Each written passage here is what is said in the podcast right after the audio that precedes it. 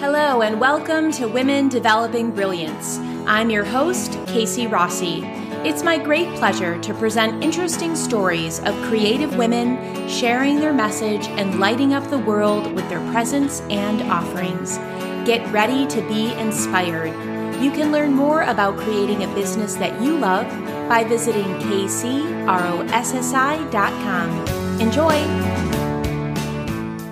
My guest today is Kate Skavish. She is an entrepreneur and serves as the Chief Visionary Officer at Wave.video. In this episode, you are going to learn valuable tips about visual storytelling and video in general, even if you're not super comfortable with putting yourself out there, ways that you can kind of crack into it slowly. So definitely stick around for that. Kate is a firm believer that struggle is sometimes the best motivation for innovation and positive change. Definitely enjoy this episode. Kate, thanks so much for being here. I'm excited to dive in with you and talk all things video. It's my pleasure to be a guest on your podcast. Thank you. Ah, that's awesome. That's awesome. So, talk to us a little bit about how you became so interested in visual storytelling. I've I've been in this storytelling for forever. Uh, we got into videos at some point uh, because this um, I was in animation uh, industry, and we needed to create videos uh, for Facebook for our social media, and it was taking so much time. It was exhausting, and um, at some point we talked to our team uh, develop, de- development team and uh, brought up this problem that so many marketers want to do videos and nobody has time. So it has to somehow happen fast. Yes. And that was our original idea uh, three and a half years ago when we started to work on wave.video it was just uh, some tool for marketers to create video on a constant base very fast very efficient and i think we succeed with it. That's awesome. That's awesome. So why do you think video has just like taken off and the, the it has increased in popularity um, to such a, a high extent that that seems to be the number one way to communicate our message? It's just so much easier for consumers to consume videos compared to any other form of content. It's just um, take less effort we just watch it and you consume compared to other forums and you have to sort of exercise your mind to read to um, extract information in the other way. I think just the people's brain wired to consume visual information so much better than any other forms yeah i'm a visual person for sure and i think that you can get the person's vibe a little bit more and you can see their intonations and the sparkle in their eye and yeah it just it's like another layer um that being said maybe you can kind of like shed some light on a confusing point that i think many people have when you start to read statistics that um over 60% of our videos are being watched without sound this becomes now confusing right so tell me a little bit about that Absolutely. So a lot of videos these days are watched on cell phone. And many times people watch them in the situation when they just cannot turn sound on. It's um, in the office, sometimes you don't want to disturb people, which is not a problem right now. But uh, when you drive, when you sit somewhere, uh, I don't know, watch uh, your kids play sports, right? You still can watch some videos, uh, but you don't want to disturb people around even if they six feet apart. so uh, many times people just watch through the feed and decide if they want to watch this video or not without turning on the sound. And that's a very popular um, situation. And that's why in wave.video, we just released today auto captions. Ah, so okay. that helps to grab people attention even with the sound off. So it's very important to have some text on video which grabs uh, people uh, have short uh, attention span and especially when they decide what kind of content they want to watch on social media because they're overwhelmed with offers. And that's why it's important to have some text on video in the beginning so people can quickly make this assessment. Does it worth uh, you know watching not what they're talking about. So this few seconds probably even three seconds that they watch at, at the beginning of your video at the thumbnail and make a decision if they want to turn on the sound if they want to continue uh, to watch this video is crucial for your success as a marketer. That makes a lot of sense. If someone is embedding a video, say on a thank you page or a contact page, do you recommend setting it to autoplay or do you recommend allowing those controls to be in the viewer's hands and they have to literally click play if they're going to be interested enough to consume the video? Uh, you safely can put it on autoplay because the control in, in the viewer's phones it depends on their settings if they have this setting no matter what kind of settings you have their uh, choice overpowers your choice. So if I set my phone on autoplay, fine. But if I don't do it, I'm in control of my phone. Unfortunately, not the marketer. Yeah. Unfortunately, depends which side you look at. Hmm. Absolutely. So I'm curious, you know, being that video is just such an interesting media and you can take it in so many different directions. And now like instagram has the reels and you know um and and everything is just going to be m- moving more towards that. I'm interested in your experience between something that's really curated and beautiful and looks professional something that is just like off the cuff. You just press play on your phone and it's that very authentic setting. Talk to me about the benefits, maybe the pros and cons of each of those arenas. Right, absolutely. Um, we suggest to have both in your marketing mix. It depends on the audience and depend on a type of content. For example, stories they can be less curated, and we just released a um, big study with Socialinsider together about stories and big brands which have like more than a thousand hundred followers do like four stories a day, which nice. is unbelievable. Yes. And then yeah, and then the engagement goes up with the number of stories. So it's it's really interesting dynamic. And stories can be less curated. Uh, again, it depends on the uh, size of your team, on type of your audience, but people mostly actually like this type of uncurated videos in your mix and sometimes it brings more engagement than carefully crafted ads or other type of videos. So people um, really go go in for this trust and this um, uh, genuine genuine content. Yeah absolutely. Mm-hmm. that's so very interesting about the four stories um, stat and I'm wondering if listeners are saying, like, what the heck should I post in my stories?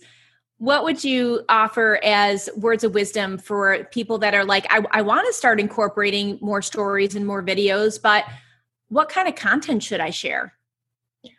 Well, it, uh, you, you, you should think about your audience and you should plan um, the mix in your content ahead of time. So it's very important for videos to have general strategy it helps to deliver your content uh, consistently and keep uh, the attention of the audience. So you have to decide what kind of mix you want to post in the stories and it should be little bit of you little bit insights little bit of uncrafted videos and crafted videos as well. So there should be some uh, really carefully uh, planned we call it video funnels funnels which uh, in your stories result in swipes and clicks in um, actions that actually bring value and monetization to your business not only entertainment but entertainment should be also planned. So you have to decide what uh, needs of your audience and how you actually distribute this um, type of content and how much of entertainment should be there how much um, selling should be there and selling should be like careful designed social selling, not direct. People really. That makes a lot of sense. And I think with anything, the more we start to peel back the layers, the more we realize that strategy is such a crucial, it's fundamental. We can't just like throw something up and hope that it sticks and then kind of wonder why we're not getting the results. And even just hearing you talk about a video funnel, I think this is going to be very new for a lot of the listeners of even thinking as um, thinking that stories could actually become a part of their selling strategy. So, a couple questions on that. When do you think um, a solopreneur is ready to job that piece out? Because some people, I can already hear them saying, I don't have time to curate four stories a day that's thoughtfully crafted that has a combination of, you know, authentic and curated and and when am I selling, when am I not? Like how can we break this down so it's not overwhelming? One, if they're going to do it themselves, or two, when is it important that they say, you know what, let me get some support for this? So, what are your thoughts on that, Kate? Uh, first of all, of course, it should make sense for your business.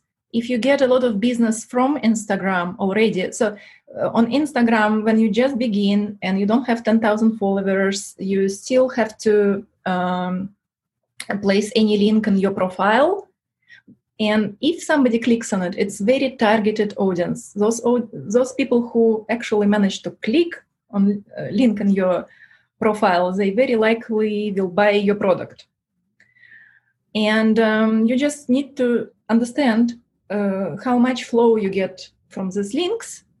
And then it will be your decision how much uh, resources you should uh, allocate for Instagram. And in general, you need to understand in your industry how, well it works. And then if it makes uh, sense for your business, then you invest.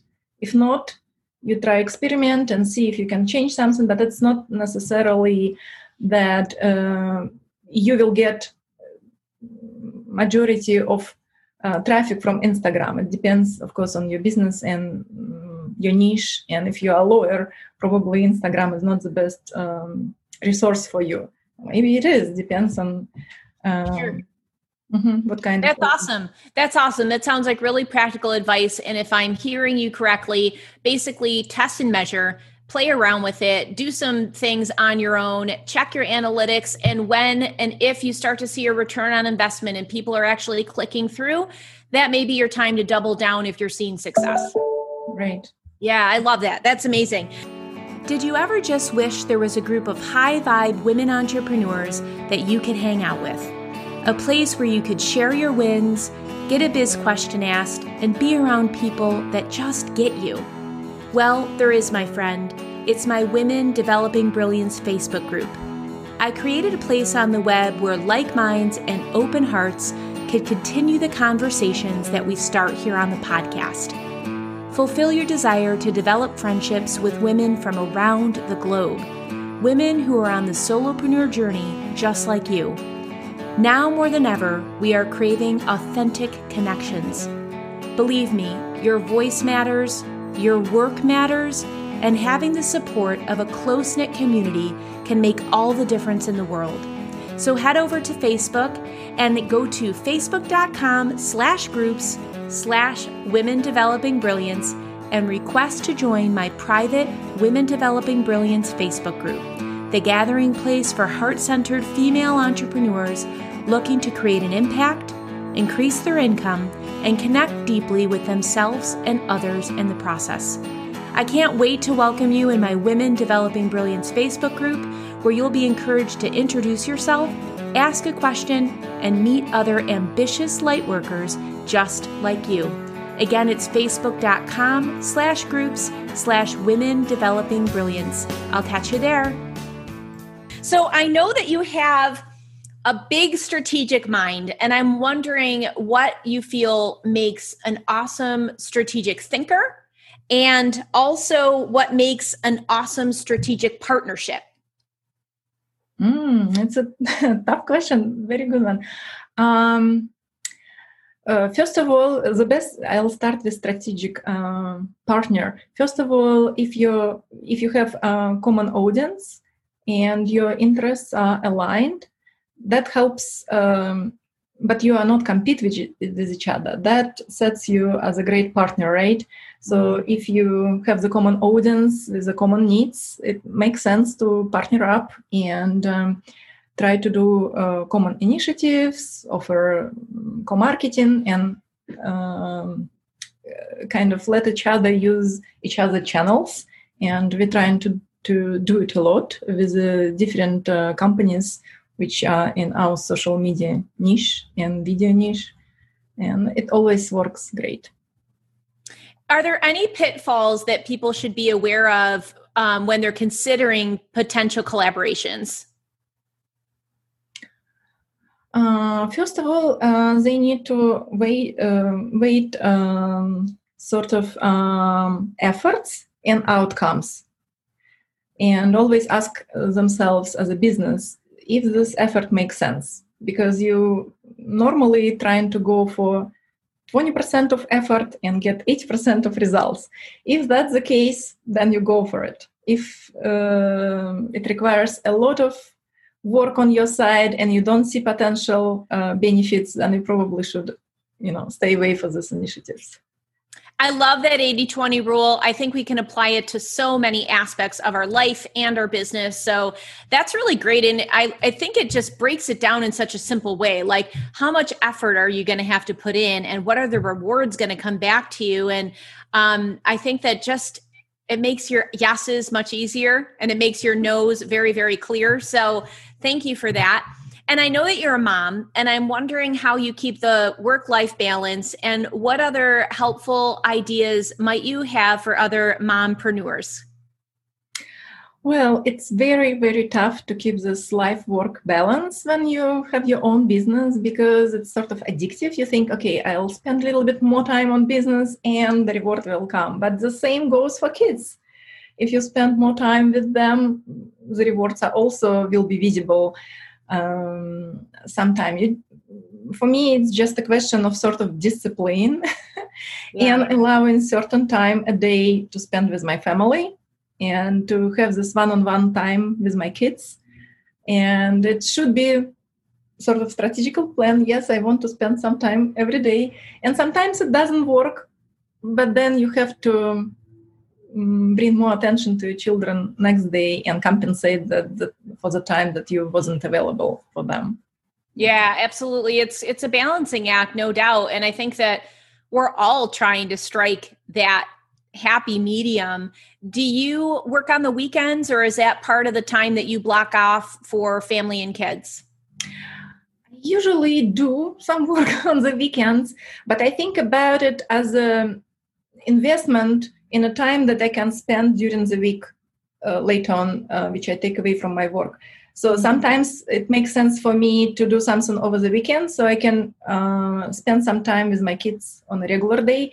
But again, there are some weekends when I don't take computer with me and we just spend uh, quality time together. And I think it's also important to have this sort of mix. Uh, yeah, I think so too. And you know, I've, I've struggled with that. Like, okay, I'm not going to work any weekends. And then I'm like, the weekend comes, I'm like, but I really like my business. And like, what if I just, you know, schedule out a couple weeks of my social media posts or, you know what I mean? Like, you need to have that flexibility and like you get to set the rules. That's why we went into business, right? To have freedom and flexibility. And we are the CEOs of our companies. So, you know, not being so rigid when you hear someone say, like, oh, you can have a successful business and working 25 hours a week, but then it's like your weekend rolls around and you're like, hmm, is that really working for me? So, um, speaking about that, because I do tend to use my weekends a lot to plan my social media, are you an advocate of batching when you plan social media or more staying in the flow and in the moment? So it's just more like, ooh, I have this thought today, I'm going to put it into place, or so my stories can feel a little bit more like the story of my day versus something that's planned out. What do you like to do? I do a little bit of both. First of all, I think it's very important to have strategic understanding of your content mix and what you do in terms of content.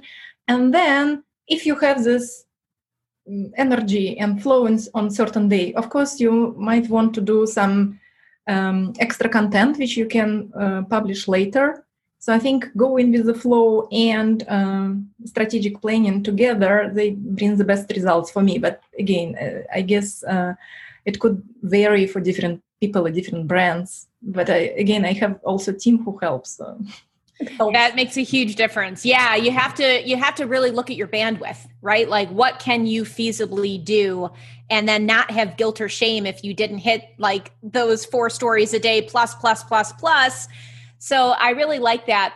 what do you do personally to fill your cup back up like in the realm of self-care how do you prevent burnout when you're gunning hard to get results and when you're very focused on results like when your brain is wired for strategic planning and ROI, sometimes it's difficult to be like, oh, let's go take a bubble bath. Like it's hard to turn off that side of the brain. So what do you what do you do to kind of rest and recharge? Very good question. Uh, for me, exercise works best, and uh, sometimes I I try to plan weekends with exercise like hiking, uh, walking in the city. It doesn't sound like exercise to me, uh, but it is because when you look at number of uh, steps you've done with your family, with your kids, then uh, it's exercise, obviously.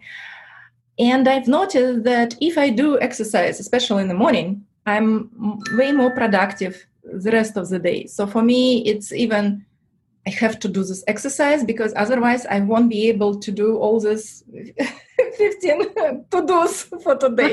yeah. so I kind of force myself into some physical activity so then I can sit and focus on my work. So it's just this push in the morning which makes a difference. Nice. And like, do you like cardio or are you more a yoga girl? I love uh, all sorts of exercise. Um, and uh, it, it depends. In the winter, it's more yoga. In the summer, it's more running, swimming, gardening. I love gardening nice. as a like easy way of exercising too. Yeah. So I'm seeing a core theme in a lot of your answers and it's balance. And I really love that. I just want to lift you up for that because a lot of um, what it sounds like your philosophy of integrating and balance and a little bit of this and a little bit of that and a little bit of you know curated content and a little bit of going with the flow like and even with your exercise bringing in the balance. And i think that that's something so many of us are striving for and it really sounds like you've got a great mix of that of course there is always room for improvement in everything that we do but yes uh, that's my philosophy. If something doesn't work maybe you can uh, slightly change it and make it work. But the most important part um, comes with the strategy like thinking about routines because when you have certain routines it's much easier to maintain them and much easier to um, stay in this balanced sort of uh, overall flow of your life yeah, I really like that. So I'm curious for the listener that maybe a little bit shy, maybe um, they identify with being an introvert, and they they want to increase their online visibility, whether it's through video or lives, but they're intimidated. How can we help them get over that roadblock so they can literally put themselves out there and attract their tribe? Uh, first of all, I always suggest start with small steps. And if they afraid to put themselves on video, they may start with good photo of them and talk uh, behind the scene, illustrate what they talking with some video clips professionally done. For example, we have a database of 200 million video clips. They can uh, select some to illustrate their talking points. Uh, and I also um, always say that consistently consistency is more important for starting anything because you as you progress as you do stuff consistently you get better and better with it naturally. And uh, and i think uh, we all have some anxiety around public speaking but starting with photos and bring your voice first for people and then when you get uh, feedback on content actually not uh, your photo. Then when people start to get more you know at ease at putting themselves and filming themselves and uh, i think it's a great way to start slow and just that's an awesome tip. I love that. Um, i think that that that's going to help people a lot and you know it's it's all about the practice and it's just going and getting that momentum one of the things that I noticed when I was kind of researching about you that I wanted to talk about was your connection and almost respect for struggle. And I wanted you to talk a little bit about um, that piece, the, the connection between struggle and motivation and innovation. Yes, I, I believe this struggle is an element of innovation always. You all, I, I love to say that you have to push yourself out of your comfort zone and then when your real growth happens Mm. So sometimes some natural struggles which appear in our life are motivators for us to grow both um, as uh, professionally and personally. And I think we should embrace this part of our life. Uh, sometimes, sometimes it's great when everything goes smooth, but those struggles are also create um, this environment when grow happens naturally and in a way struggles are supporting our growth. So i, I think about it as some part of our life experience and i embrace those things actually. Yeah i'm trying to find positive moment in, in everything. What has been a personal struggle that you've experienced that actually created one of your biggest growth opportunities? So, see, I have this accent and I'm not a native English speaker. So, for me, public speaking was really, really out of my comfort zone. But I started doing it. I pushed myself, and I'm so glad I did because it's not about um, accent it's not about but what about but the value you bring to your listeners you bring to your community and i think if i did it many people can do it so they don't have to be afraid especially the native speakers they already so much ahead of me ahead of you know um, so they should just start doing it and it makes it your secret sauce. It really adds to your uniqueness. So many times when we think of a weakness of ourself. It's really our strength. It's our strength and it's what it's what draws people towards us. In fact it just brings to mind that my boyfriend has his gps setting of a woman's voice with an accent right? Because he loves the sound of it. And i was just like why is your gps speaking in an accent? You know and he's like i think it sounds sexy right? Mm-hmm. So it's like it's cool to lean into what makes you unique. And i think that you know that's probably something that that brings a lot of creative energy to your video production and to everything that you do. So i'm, I'm really loving that. Um, so kate if you were going to leave a legacy what would that legacy be? Okay i encourage uh, everyone try to get out of comfort zone. Choose one thing a year and try to improve yourself in that direction. And another thing which I think very important, never compare your beginning with somebody else's middle. You only should compare yourself to yourself. Yes. Yourself today with yourself a year ago. And that brings a lot of energy and motivation in your life and you see the progress. That's beautiful. That's such good advice. So many of us need that. We need to break away from that um, comparison mode and really just turn within and, and look at our own progress. So that's beautiful. How can people learn more about you and wave.video? Uh, with uh, wave.video, of course, uh, everybody welcome to visit our wave.video website and check out our product. We have this um, caption which released today, and they help I, I'm really looking forward to try them because they help with my accent. nice. My, yeah, when people can read actually what I'm saying. Uh, also, we have a great community. It's wave.video community. You can find them uh, this community on Facebook.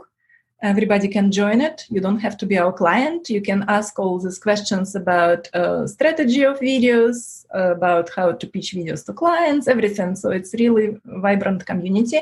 We mm-hmm. also uh, invite uh, industry experts to talk.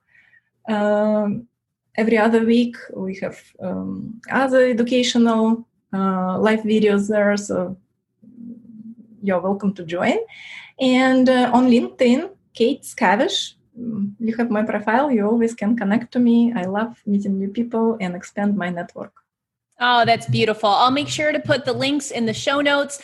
You've given us so many valuable tips, and I really hope that people start embracing video. It is a fabulous, fabulous form of marketing, and it really will grow your audience exponentially. So, to bust out of the comfort zone and little by little, day by day, that's what I always say. And it just, um, then you start to see some big results. So, thank you so much for being here, Kate, and for sharing your wisdom. And I'm looking forward to connecting with you again.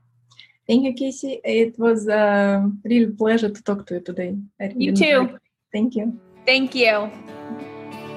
I hope you enjoyed today's episode on women developing brilliance. If so, head on over to Apple iTunes and subscribe to this podcast. And I'd be grateful if you could leave a review or a rating so more people can benefit from these inspirational stories about the solopreneur journey. Thank you.